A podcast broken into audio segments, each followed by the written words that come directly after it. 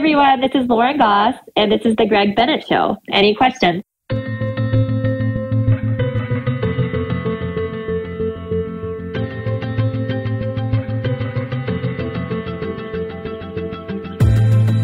Welcome to the Greg Bennett Show, presented by Any Question. I'm your host, Greg Bennett, and I've just finished an absolutely delightful conversation with a good friend of mine, Lauren Goss.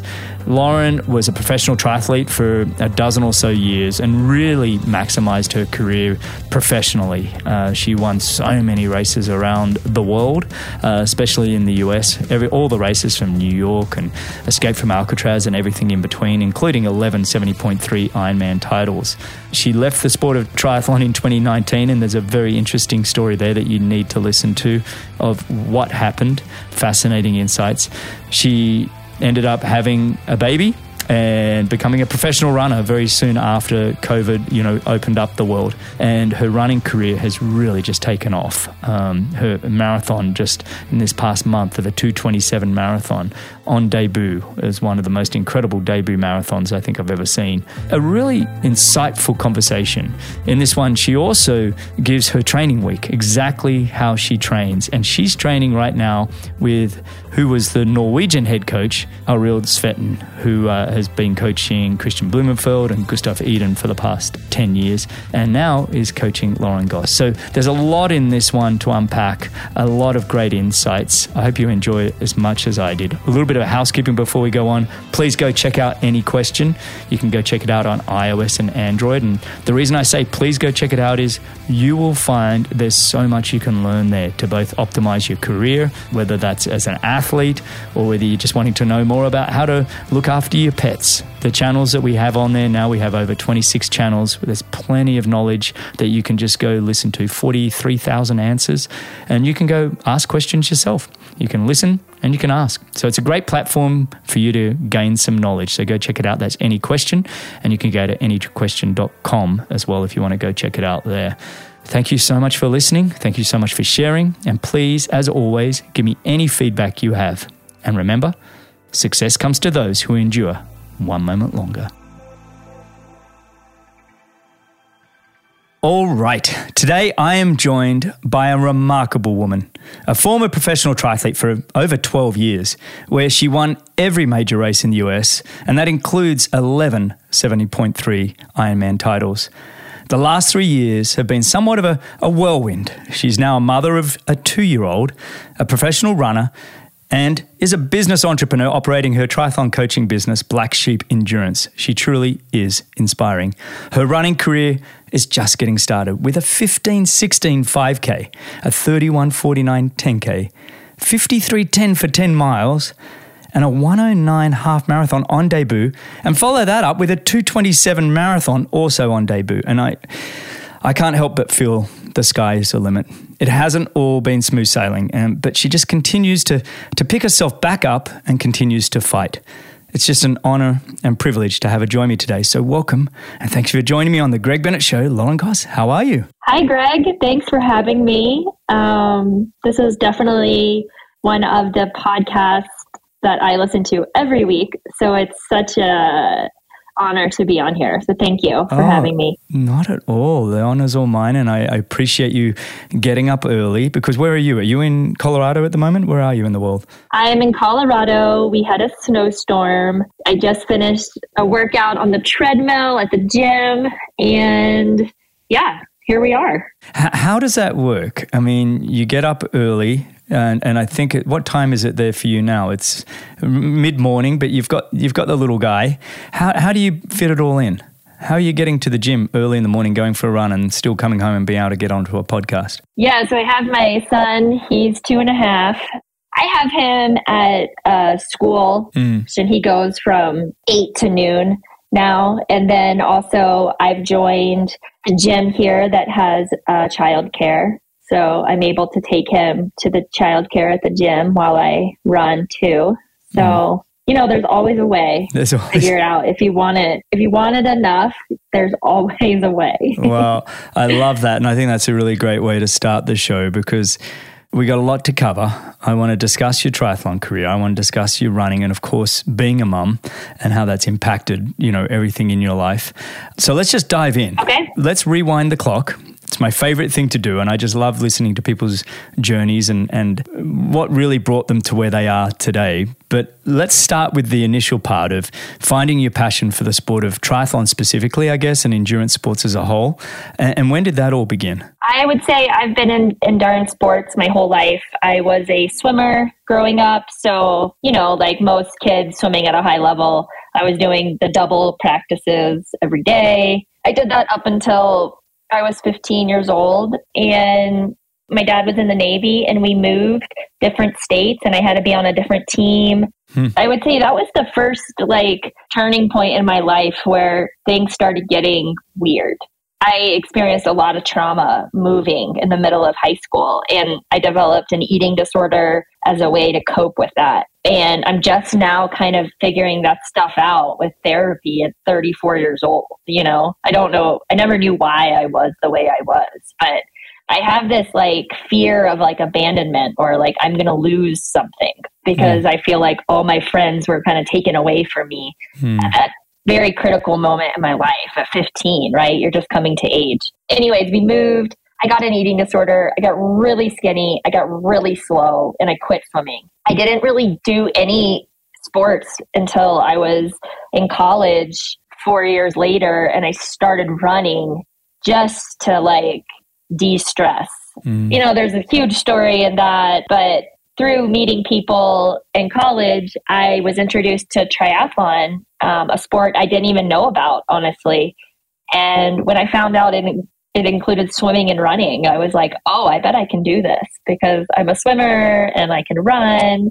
And I bought a bike and that was probably 2008 or 9 mm-hmm. and i joined the club team and um, i started doing triathlon for clemson university. I was pretty good and i begged my way into the collegiate recruitment program with Barb Lindquist in the Colorado Springs mm. and I got a spot and then I haven't looked back ever since then. I mean, I guess I've been that was 2009. Yeah, and I've been doing sports ever since. Did you find, you know, you, you talked about the eating disorders and did you find that triathlon did you ever feel that kind of that did you go through that again in triathlon i guess you know is my my question? Yeah that's a good question. You know i coach now and i'm very sensitive on how i talk about food with athletes because i just honestly believe every single endurance athlete has an eating disorder mm-hmm. or disordered mindset towards eating right? Because we all kind of think being skinny is fast. Yeah. so did i have an eating disorder in triathlon?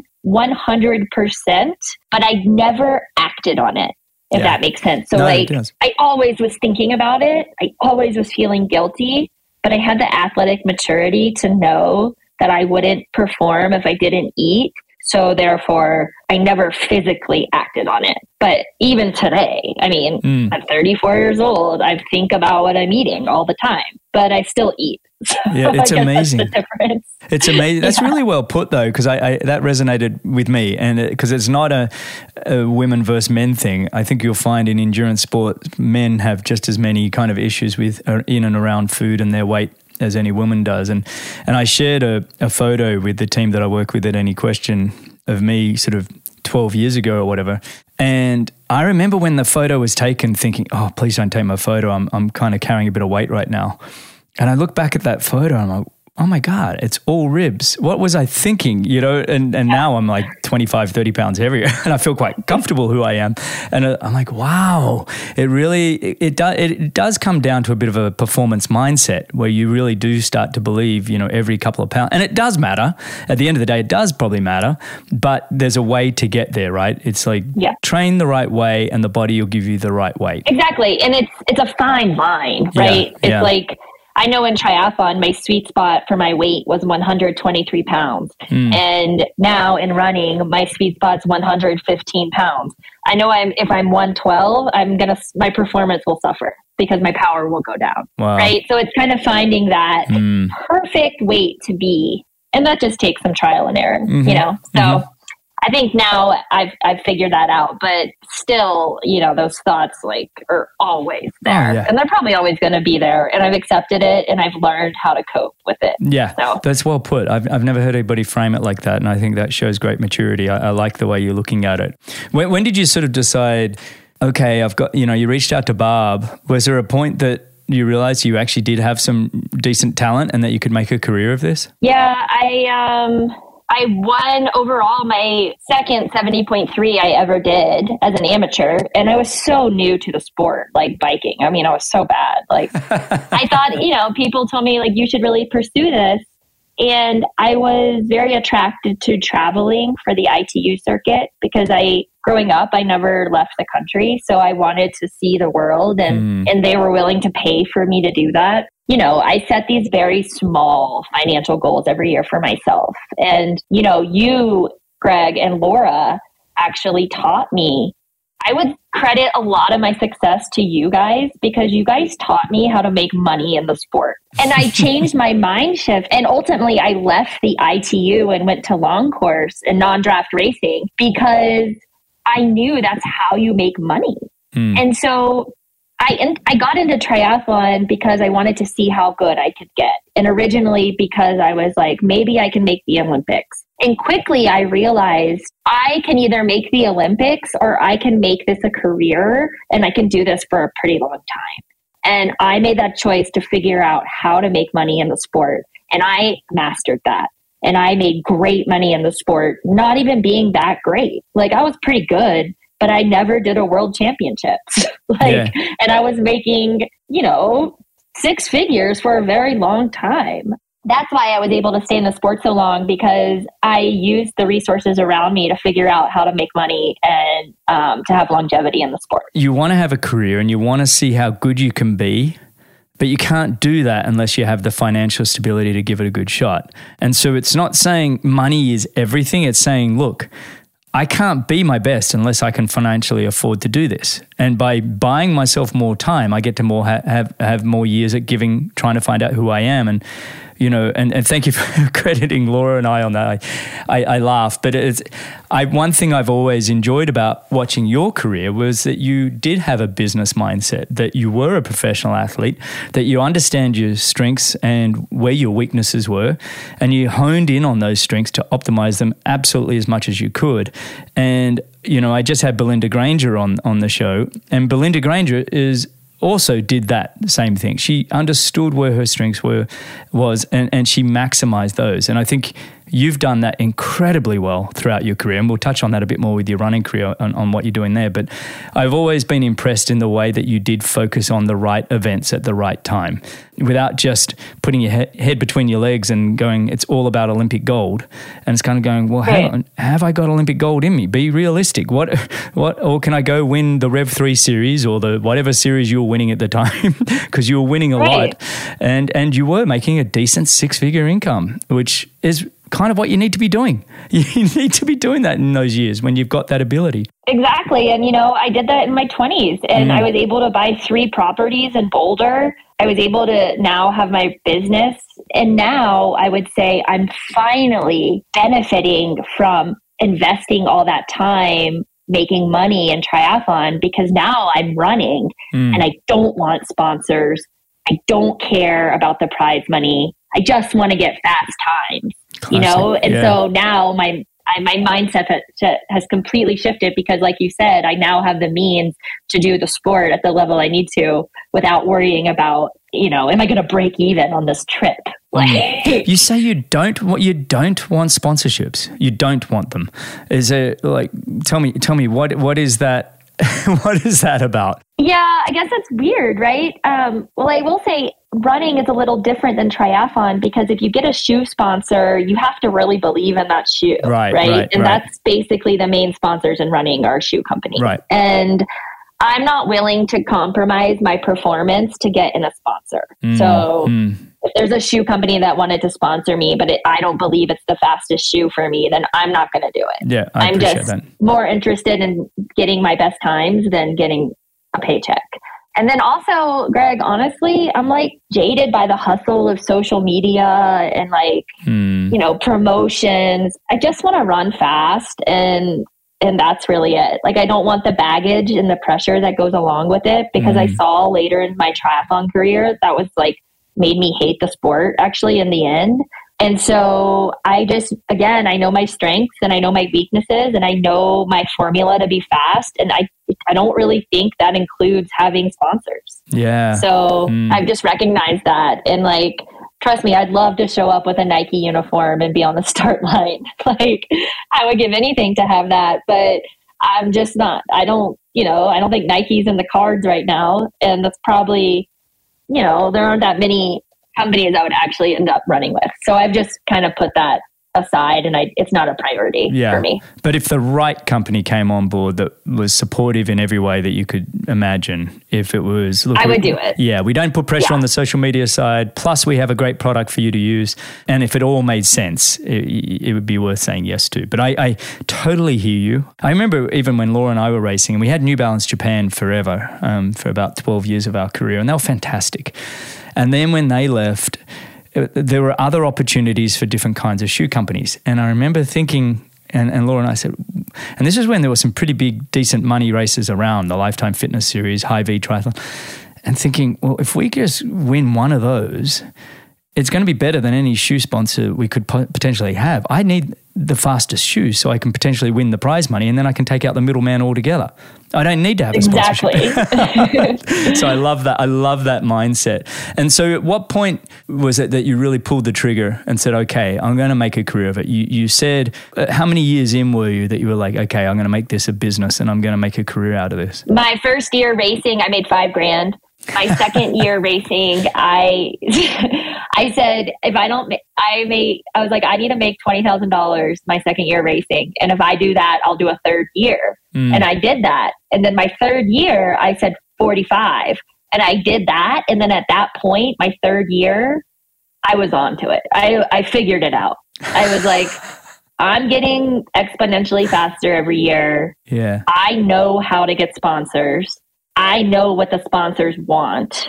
And I figured it out, the formula, and I know where I need to race. And yeah. so um, I would say probably 2012 is when I was like, okay, I, I can do this for a little while. Were you managing yourself as well? Um, I was until 2012, and that's once I really decided to go all in. That's when I got a manager. Okay. Yeah. Yeah. Yeah, and I stuck. His name was John Jones. I stuck with him through my whole career, um, and I pretty much had the same sponsors my whole career, so that was pretty easy to keep yeah. getting more money every year because you just kind of, you know, they add a little bit more every season. So, well, you kept winning. You kept winning and winning. Well, yeah. And I, I kept maxing out my bonuses because I chose the right races. Yeah. Like, yeah. what people don't understand is in the sport, you get the same bonuses for any 70.3.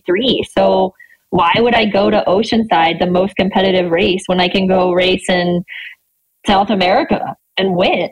You know, and it's and get a cool vacation too. so, I love it. I don't know. So, so in, in, in your triathlon career, let, us let's, let's uh, dissect a little bit. You you had some amazing highs and you had some lows. Let, us tell me some of the greatest highs that you had in your career and the moments that you had. You know, I really enjoyed uh, winning Escape from Alcatraz, um, New York City Tri, St. Anthony's like all these um, mm-hmm. races that I started doing when I was just starting the sport and women like your wife or Sarah Haskins. These girls were like, I looked up to these people and they were winning these races. And then I finally came into my own and started winning them mm. or and beating these people. Mm-hmm. And like, that was really special for me. And honestly, Greg, though, I will say once in the Beijing tri, right? Yeah. Like, I don't know, I ran $50,000 in two hours. I was like, this is a joke. I mean, to me, the whole thing was comical. The, the whole 10 years, honestly. It was like, I can't believe I'm making money running around in my bathing suit across the world. like, this is weird. But as soon as the Olympic distance non-draft racing in the U.S. started dying down, mm. I and I was forced to do seventy point three long distance. I I started not liking the sport anymore mm. because I didn't enjoy cycling and that's what you really had to do the most of. And so I no longer was having fun and it was work. Yeah. That was probably around 2017 where I started making that shift. And I would say that's kind of when I stopped enjoying it a lot. And I don't really think I even got that much better because I really don't believe you can be your best if you don't absolutely love what you're doing. Yeah. And now at 34, I can look back and say that was, was what was happening mm. for me.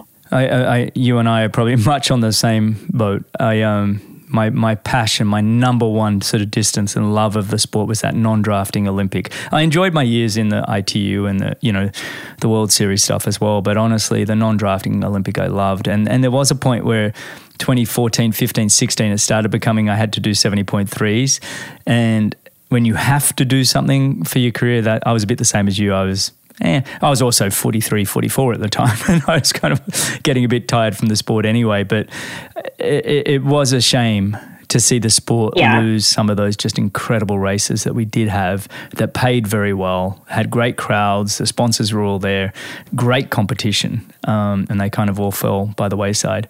Now, in 2019, though, take me through what happened. Um, escape from Alcatraz. You know, you'd won it. Was it the year before you'd won it? Or was it that year? Yeah, I won it the year before. And then in 2019, I got second to Ashley Gentle. Mm. Um, late minute or last minute entry. Mm-hmm.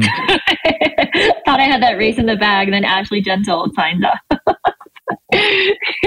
Anyways, great athlete. Mm-hmm. So at the time, I mean, I've always struggled with anxiety and insomnia. That's kind of been my Achilles heel. I've never mm-hmm. had injury issues.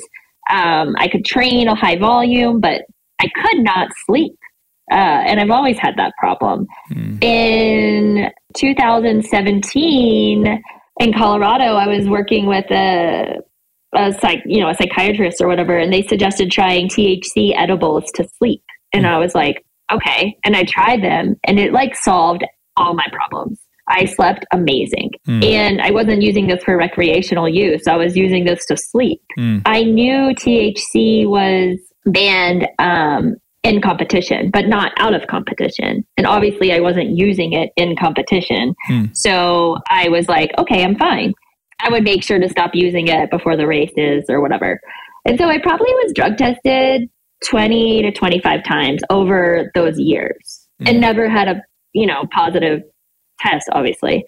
And uh, right before Alcatraz in 2019, I um, rolled my ankle pretty bad. And I thought I had a stress reaction, but I wasn't sure. But I started using this THC cream. And um, it really was working, and I was getting better. And I was like, great. And then, you know, I do the race, I have the drug test, everything's fine. And I you know, found out I got a positive test and for THC.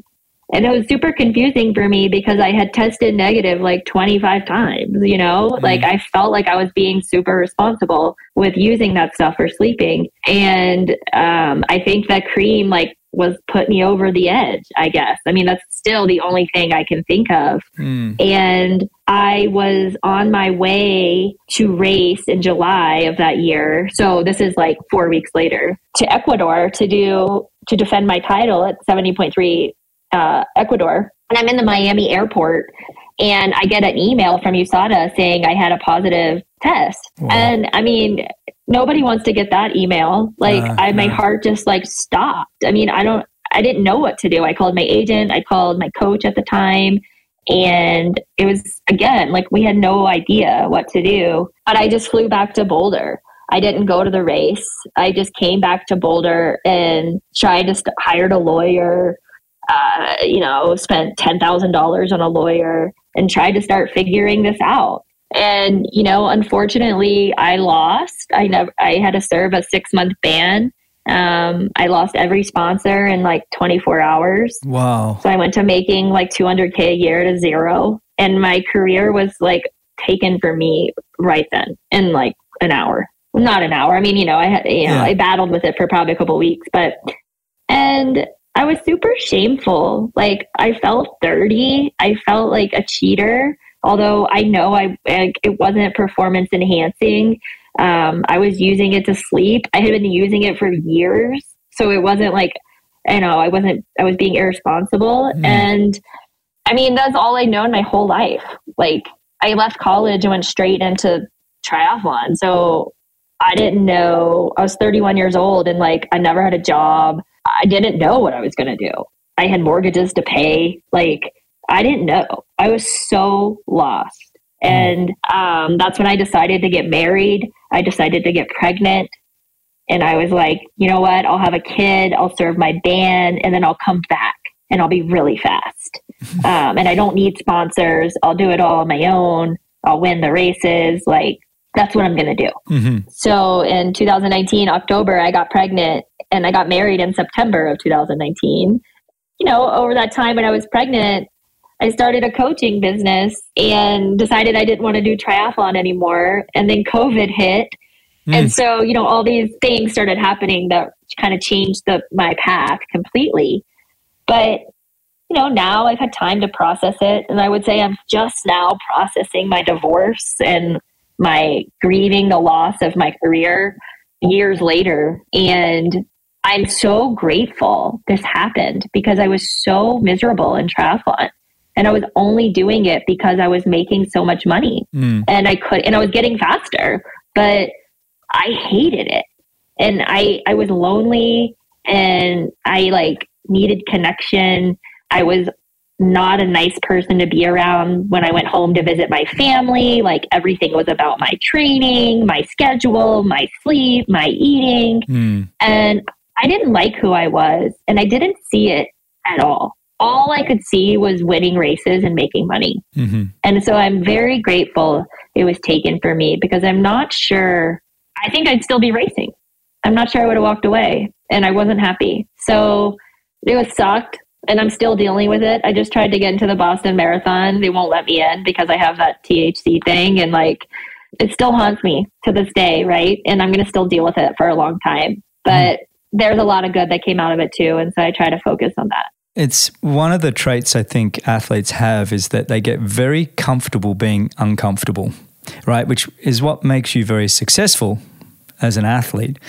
But it also makes it very hard to leave something that you're actually not happy in because you're used to being uncomfortable. That's the whole mindset of being an athlete, a champion athlete is be uncomfortable, be comfortable being uncomfortable.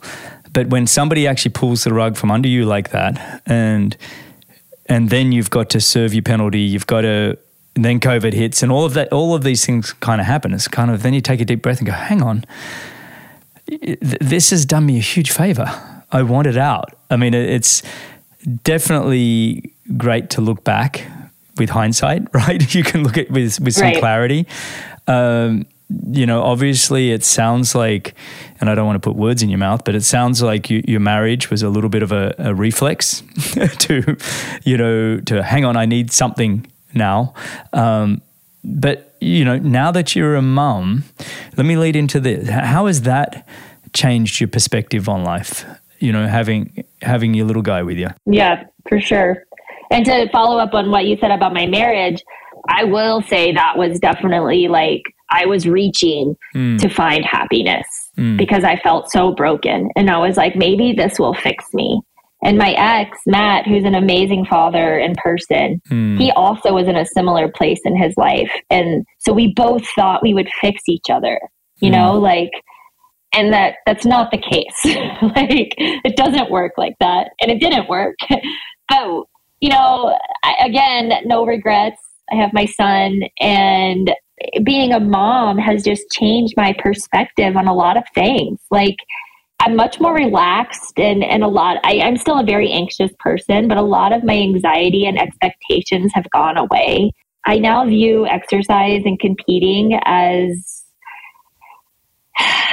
I, I, I get like I get to do it. I don't have to do it, you know. Mm. And when I was doing triathlon, I would have a threshold bike or run on the schedule, and I wouldn't sleep the night before because I'm so nervous about failing the workout. Wow! And now, like I get I get a workout, and I'm so excited because like I get to do it because my life is so busy and crunched, and like these these times I get to work out now are like it's like I'm going to the club, you know? Yeah, I'm like, yeah. oh, mom's night out. I get to go to the treadmill and do some K repeats. Yeah. like, fun.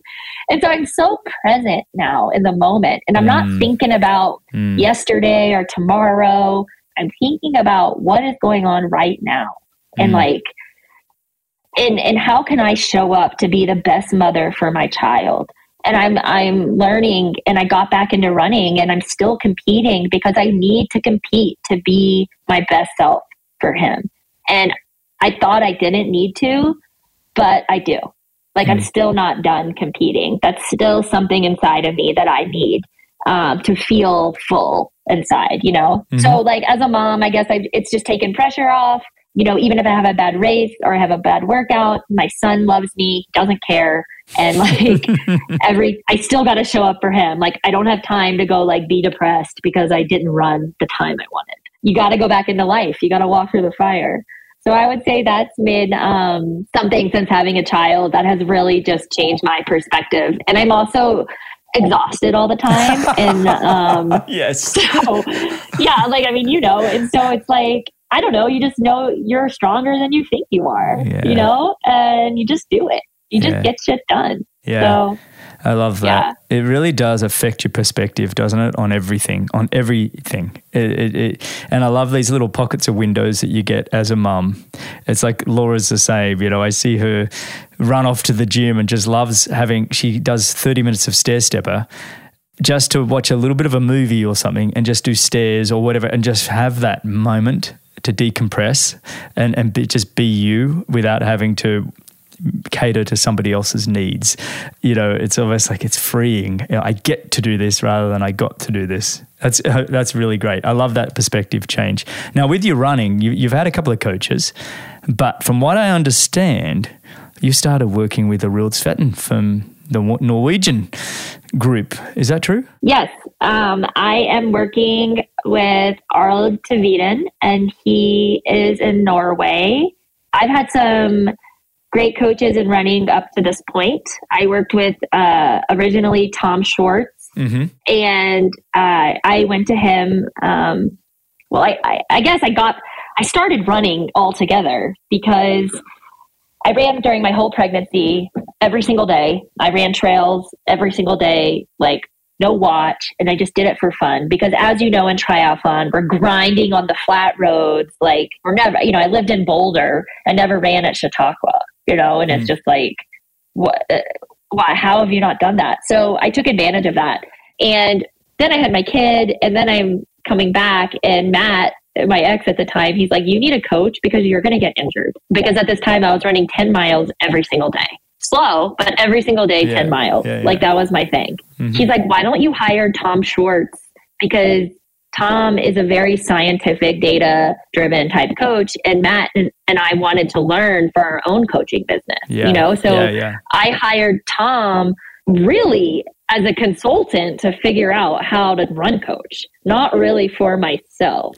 And then once I started training, he's like, I think you can make the Olympic trials, Lauren. And I was like, Oh, you've got to be kidding me, dude. Like, my PR is like 35 minutes in the 10K and the time's 32 minutes. I'm like, there's no way.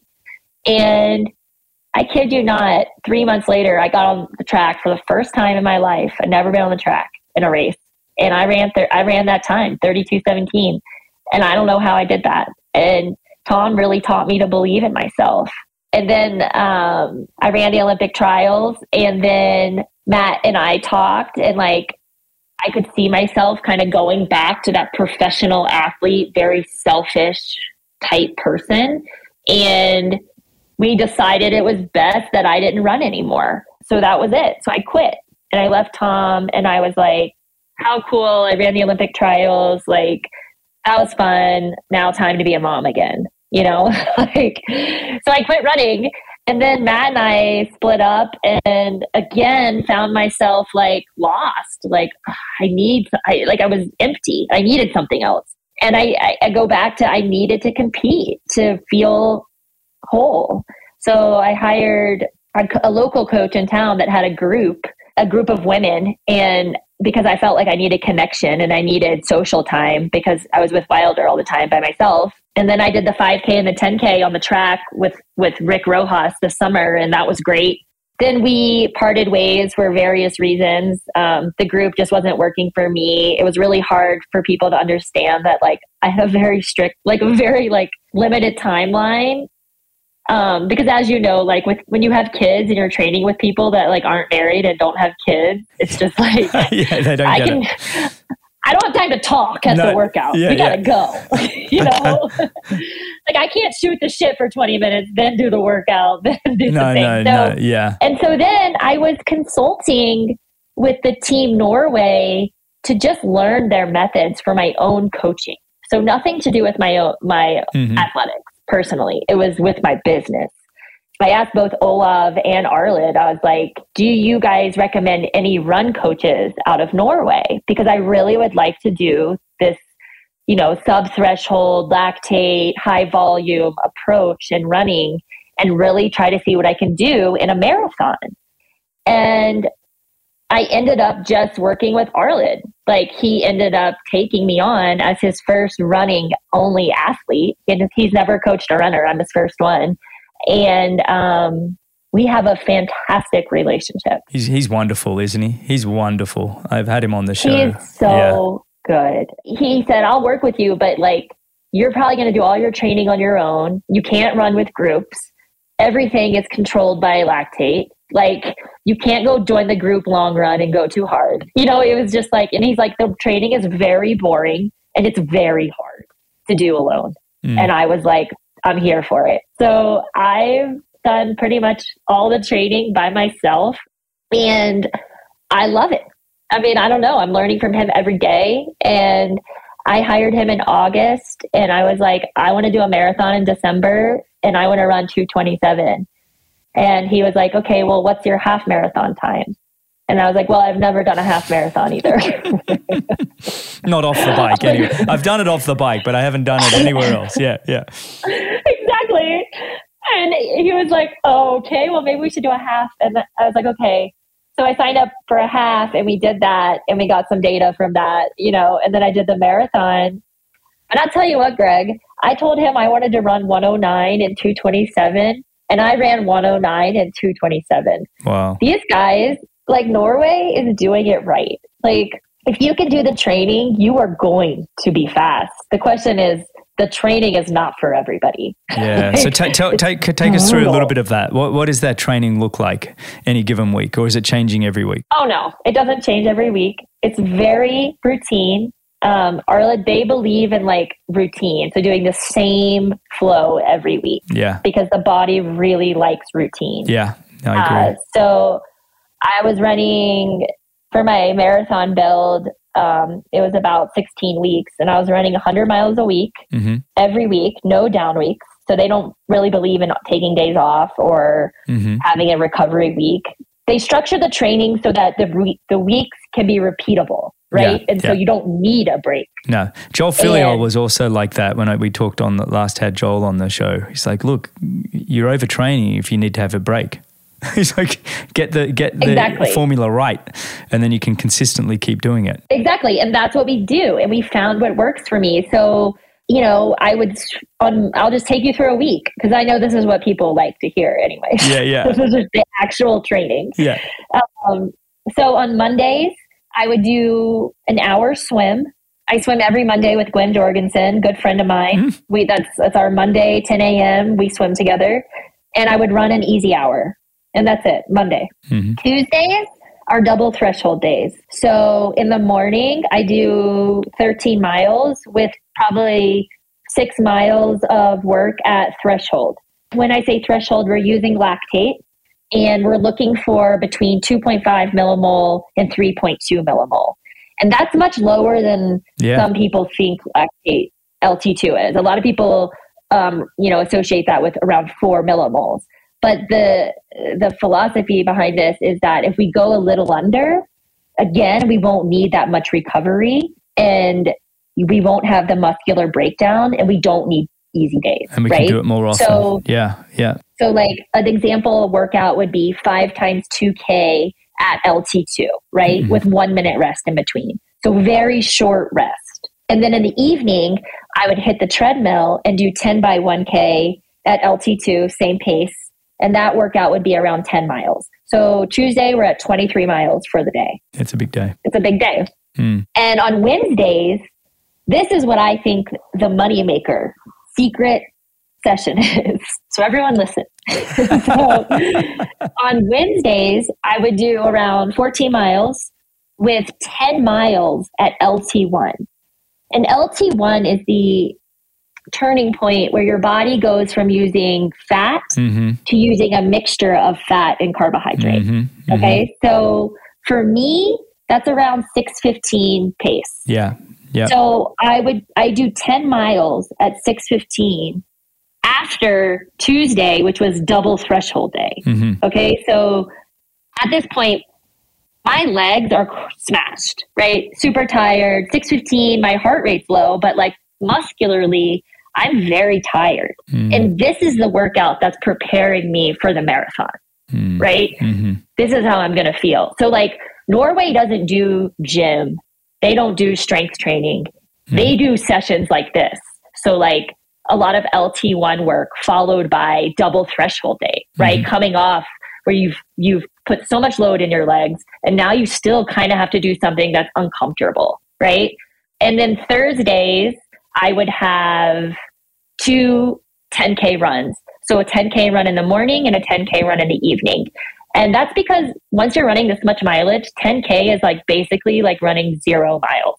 So having two of those runs, like it actually made me feel a lot better um, and kind of flushed my body, right? Yeah, but yeah. really, I still got 12 miles on the day. Like, and then Friday would be another threshold day, but longer intervals.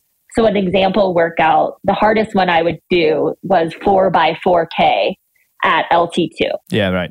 And With only two minutes rest in between, right? So for me, LT2 is around 320 per K, 520 pace per yeah. mile. Yeah. And so that's a pretty challenging workout. Um, and then Saturdays are just an easy day, an hour easy. Hang on, only only only one run on the Friday? Um, sometimes I would have. I'm just teasing you, by the way. I'm giving well, you a hard no, time. Sometimes I would have an afternoon shakeout on yeah. Friday, yeah, or Saturday. Yeah, um, yeah. So yeah, and then Sunday is just my long run. So what was Saturday? Sorry, I cut you off. Oh, Saturday is just an hour easy. Oh, easy. Like super easy, and and easy for me.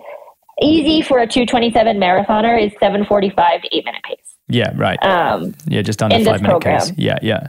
And then Sunday's a long run? Sundays are a long run and they're from two to two and a half hours. But I think people are going to be surprised by this.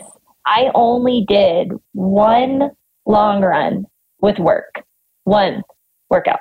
That's it. And I did that three weeks before my race, my marathon. And the rest of my long runs were 745 to eight minute pace. Oh, really? Yeah. Yeah. But that's because during the week I did three threshold sessions and then an LT1 session. Yeah. You know, so I was doing about 40 miles of work a week at intensity. Yeah, so it becomes about strength. It really is Sunday's your strength run. It's like you've had a big week. Hold the body together right. and just stay on the legs. Time on the legs, time on the legs. Yeah. Time on the legs. Yeah. You know, what's interesting about there is the lack of intensity.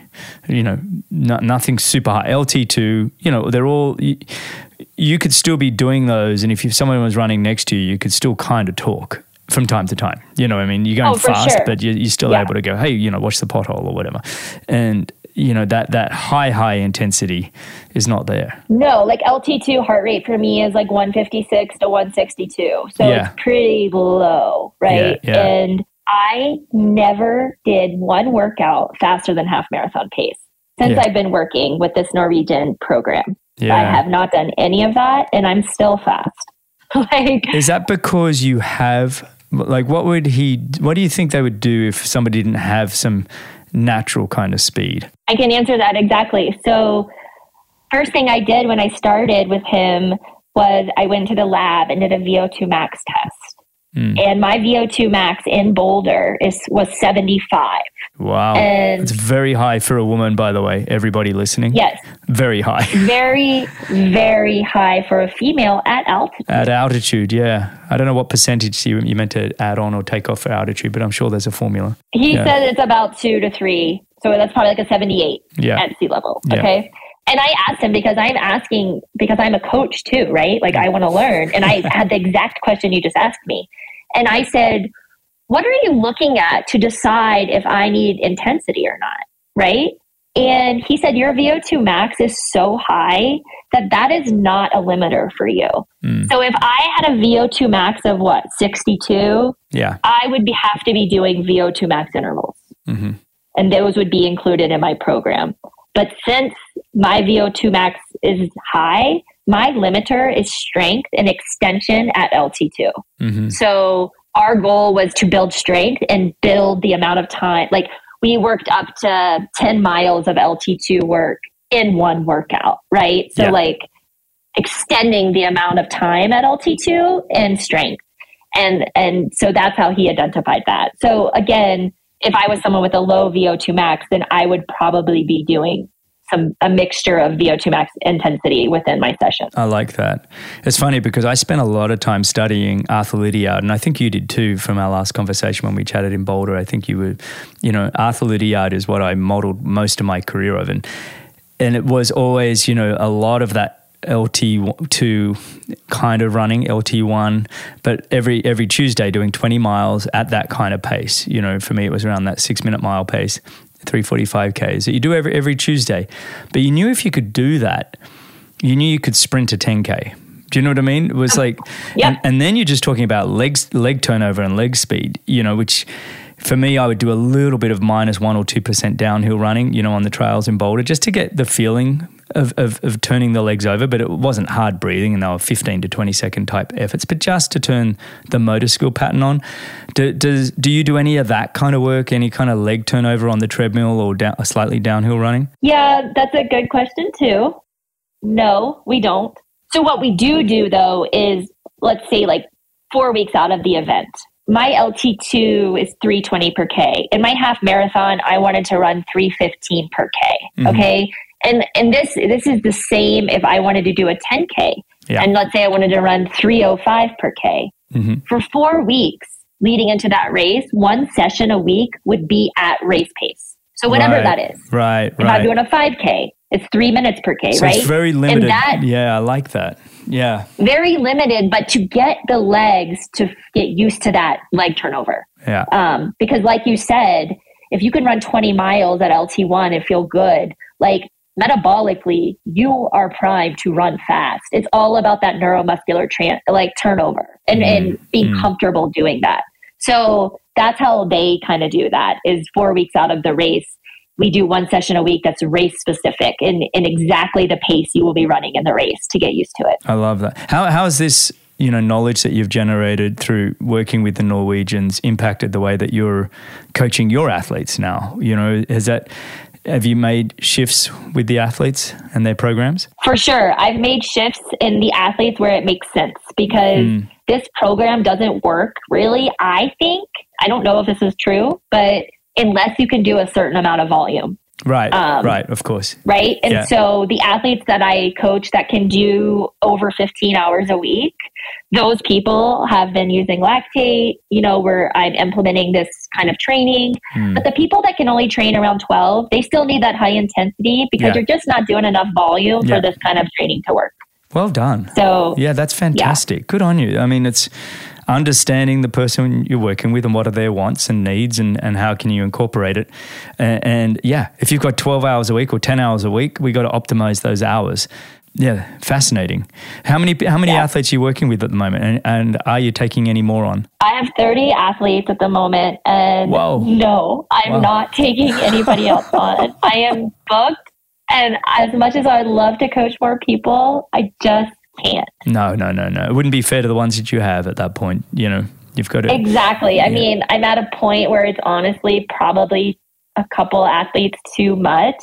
Fortunately, though, there's some people that take breaks. You know, like I'm never mm. coaching 30 at once. Yeah. But I have 30 on my thing. Um, and also my my turnover rate in coaching is very low. So I've been coaching at least half of these people for a long time. So once I kind of figure them out, they're much easier to coach than like bringing on someone new yeah. and learning them. Yeah, yeah. So, are you going to head over to Spain, Sierra Nevada, where the Norwegians train? They often do uh, their training camps at high altitude up there. Are you planning any trips to join them? Yeah, so I'm going to do um, the Rotterdam Marathon oh, on April Rotterdam. 15th. Love it. Yeah, that's a good yeah. one. Yeah, it's fast too. Yeah, I just got in this morning actually. So oh. I've been I've been having a hard time getting into races because like I wanted to do the Boston Marathon, but I can't ever run the Boston Marathon because I have the THC suspension. I thought that was the whole point of having a six month ban. You, you, you serve your ban and then away you go. What, what, was the point of the ban otherwise? Yeah, I mean, I thought the same, you know, yeah. and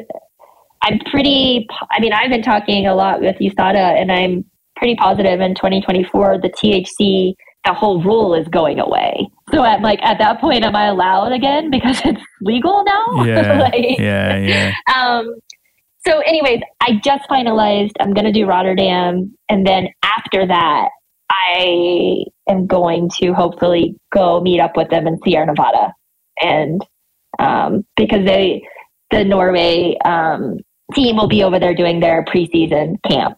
Oh, that'd be fun. So, that'd be great. Yeah. They, are a good bunch yeah. of guys, Gustav and Kristian, and, and obviously the coaches. It's it's a good squad um, where they genuinely seem to care about each other. It seems like a very tight you know unique community i think it's wonderful the, what they're doing over there oh so, for sure yeah i love these people and like and and Arild is the best coach like I'm on the treadmill or I'm at the track or whatever doing my workout, taking my lactate, and I'll text him like he's live with me during my workouts.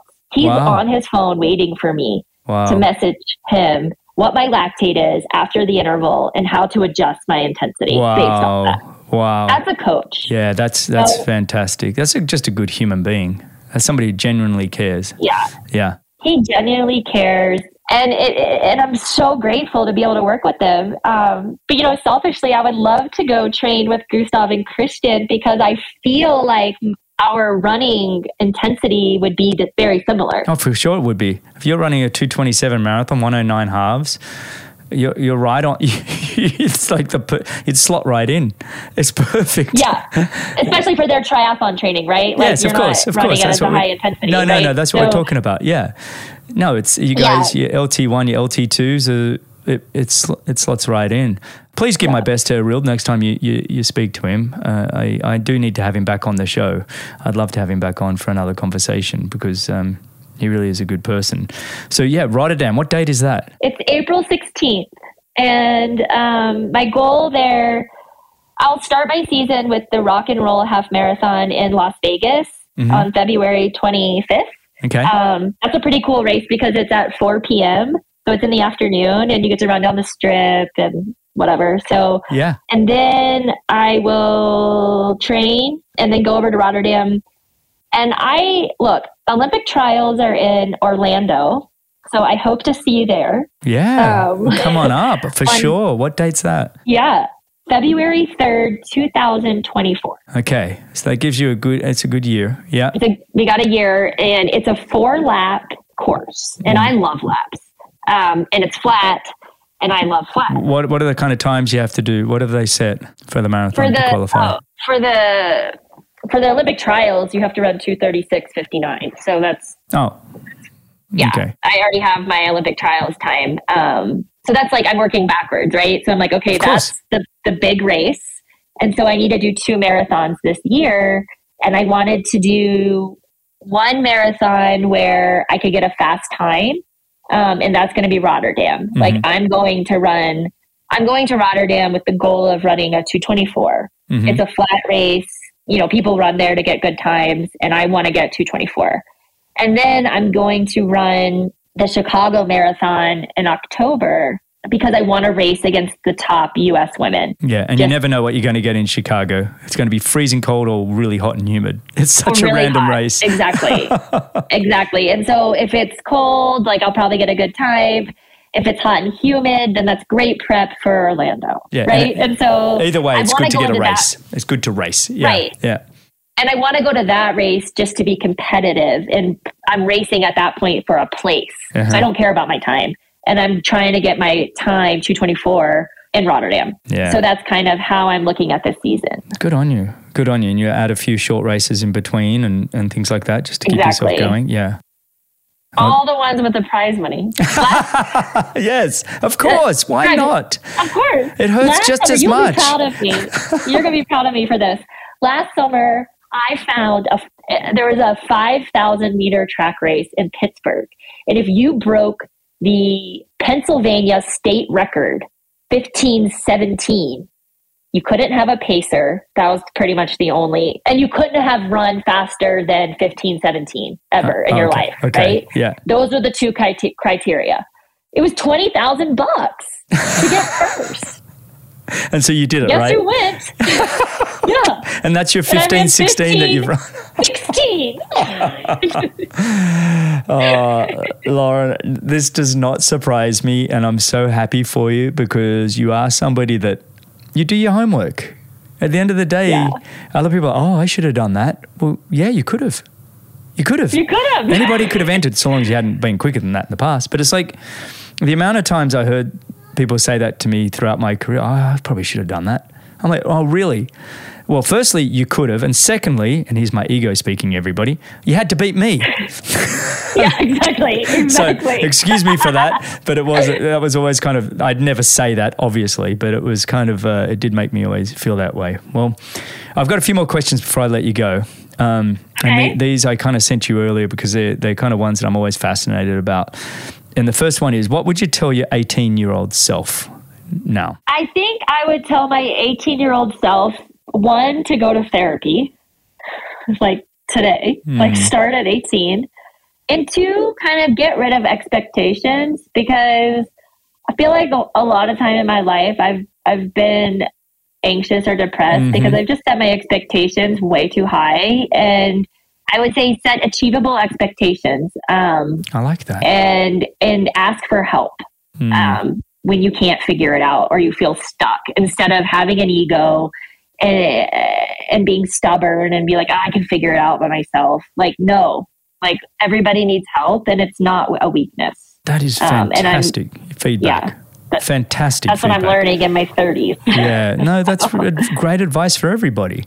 It's uh, I think we all get in this trouble of you know unrealistic expectations can really just inflame anxiety. Um, and, and being true to yourself, understanding your strengths and weaknesses, and, and going, yeah, what am I capable of? Um, and then obviously, yes, asking for help. I think that's fantastic. All right, next one. yeah Who would you want to have dinner with? Non family. They can be living or dead. Three people. three people Can you come up with three? yeah i can so but they're all kind of in the same theme right okay. now because that's my obsession Yeah. So I would want to have dinner with my coach. Obviously, Aw. I haven't. Yeah. Um, I, I have met him, but only at like St. George as like Yeah. not as him coaching me. You know. So Yeah. um, I would like to have dinner with this woman named Ingrid Kristiansen. Hmm. She was the world record holder in the 80s in the marathon, the 10K, and the 5K all at the same time while being a mother. That's where I've heard that name from. Yes. Yes. Yes, she was a Norwegian marathon runner. Mhm. I'll be honest, I started listening to podcasts and reading books and articles by her, and she's the one who inspired me to try the marathon because I was so like moved by her journey. So I would love to just have dinner with her and talk to her about her career and being a mom and you know navigating that. And then the third person, I don't know, probably like I don't have a third person, Greg, right now. I'll be Maybe like person. Jesus. I'll come. I'll, I'll come and join you. I'll come and join. Oh, or okay, you can have Jesus instead. Jesus. all right, I like that. that. That's a great three, though. All right, and and next question: Where do you see see yourself in the next three to five years? Ooh, that's a good one because I've really been doing work and thinking about that. The next three to five years, well, I want another kid, um, No. but I mean, I'm not with anybody really right now. So. Yeah, yeah. So finding um, finding finding a man and, and having a kid, I like that. Yeah, I just I I feel like being a mom is like what I'm supposed to be. I feel calm. I feel grounded being a mother, and I really love it. And I want another child. So I would like to in three to five years. I would like to be pregnant and probably my running is over like competitively you know i'm still running but not yeah, yeah i get you know, it you're giving this a good whack right now yeah i get it exactly and um i would like to still be coaching but i think really i would really if you were like what kind of job would you really want? I would really love to be hired by uh, large corporate companies to come in and speak with their employees and like the CEOs on like how they can balance their life with exercise and work and family. I love um, it because I I feel like I've learned a, uh, that how to make it work and how to be able to do it all um, well. Mm. And from coaching, from my own life, from my past experiences, and I feel like that could be a lucrative business and um, and also something where I'm changing people's lives and making an impact. So that's what I would like to be doing in five years. Well, I think you can do all of that. And I'll, I'll, back you up on that last one. And after being a professional athlete, after being a parent, after doing all of those things, it's probably one of the big things I bring into the corporate world that I'm in now is understanding that this is all about the journey. It's not so much about the destination. Love what you're doing, you know, prioritize your family and all of these kinds of things. I think you do get that because you've lived a life with intent, you know, and a lot of consistency over many, many years. So I think that's very, that's one you should start scribbling notes now on how you want to make happen because I think you'd be great at it. Um, yeah. Okay, I want to finish the show with some really fast rapid fire questions. You up for it? I'm ready. okay. What is the show that you're watching now on any of the Netflix or whatever? Oh, I'm watching Southern Charm, and it's this trashy reality show on Bravo, but it takes place in Charleston, South Carolina, and that's where I'm from. And ah. so it like it's nostalgic. I like to see the bars everybody's going to, and like it. you know, like yeah, okay, cool. I like it. All right, two most used apps on your phone: Instagram and Strava. All right, toughest race you've ever done? Oh, hands down, the marathon I just did. CIM marathon. Yeah, yeah it was tough, huh? You're still around at 227. My goodness. All right. Yeah. Out of 10, how cool are you? 9.5. finally, finally, I've had a guest that just says, Yep, I'm going to own it. I love it. I'm so cool. Oh, yeah, you are. that was oh, great. I can go back. Let me. Here's the part narcissist in myself let me go back with somebody I want to have dinner with myself. Oh. I'm just curious as to why only a 9.5. What happened to the 0.5? Where are you lacking? Well, if you do a round number, that's kind of a rookie score.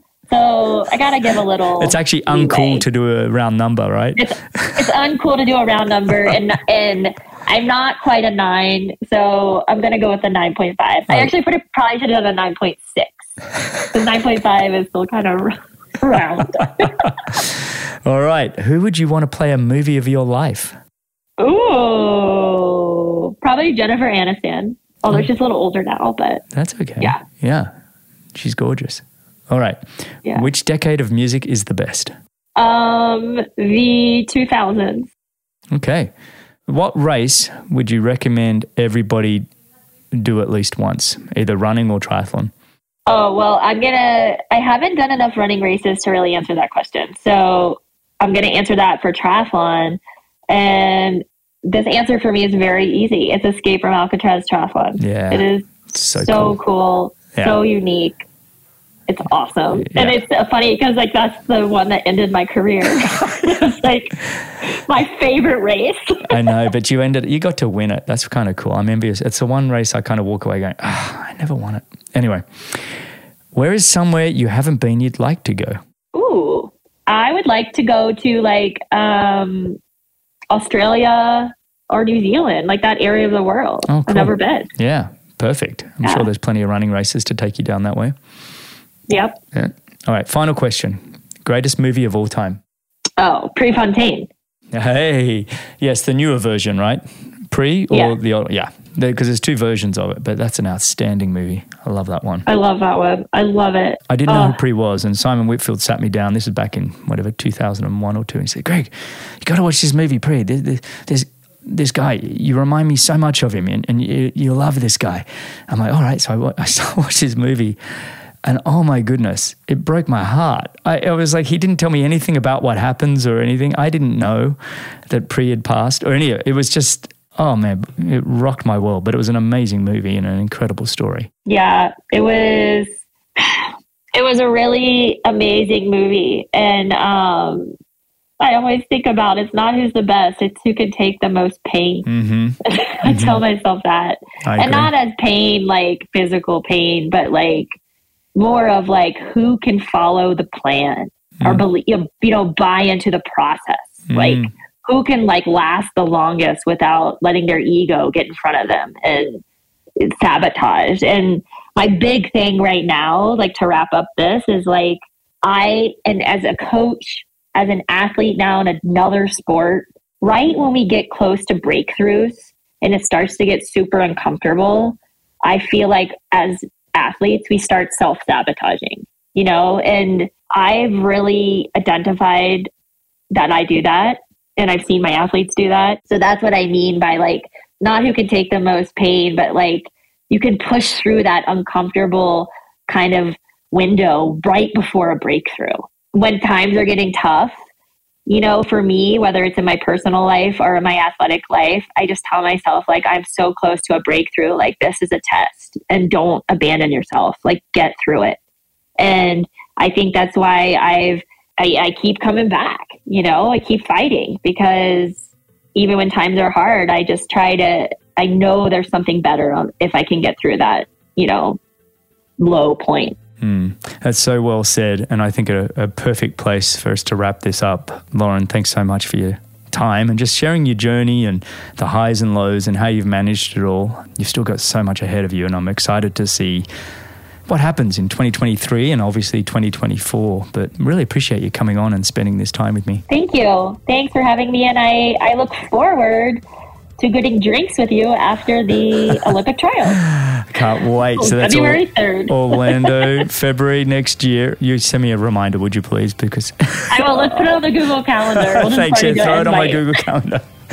all right, Lauren, you're the best, and congrats on everything you're doing. Um, all the best to your little one as well um, Wilder. Thank you. Yeah.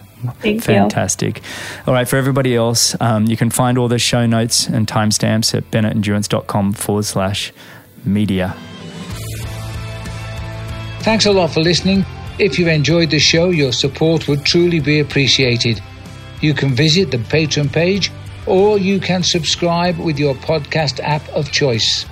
Don't miss the next episode, so subscribe and be notified. For show notes, if you want to know more, please visit bennettendurance.com. I'm Phil Liggett, and on behalf of Greg Bennett, here's to the next time, and I hope you will join Greg again very soon.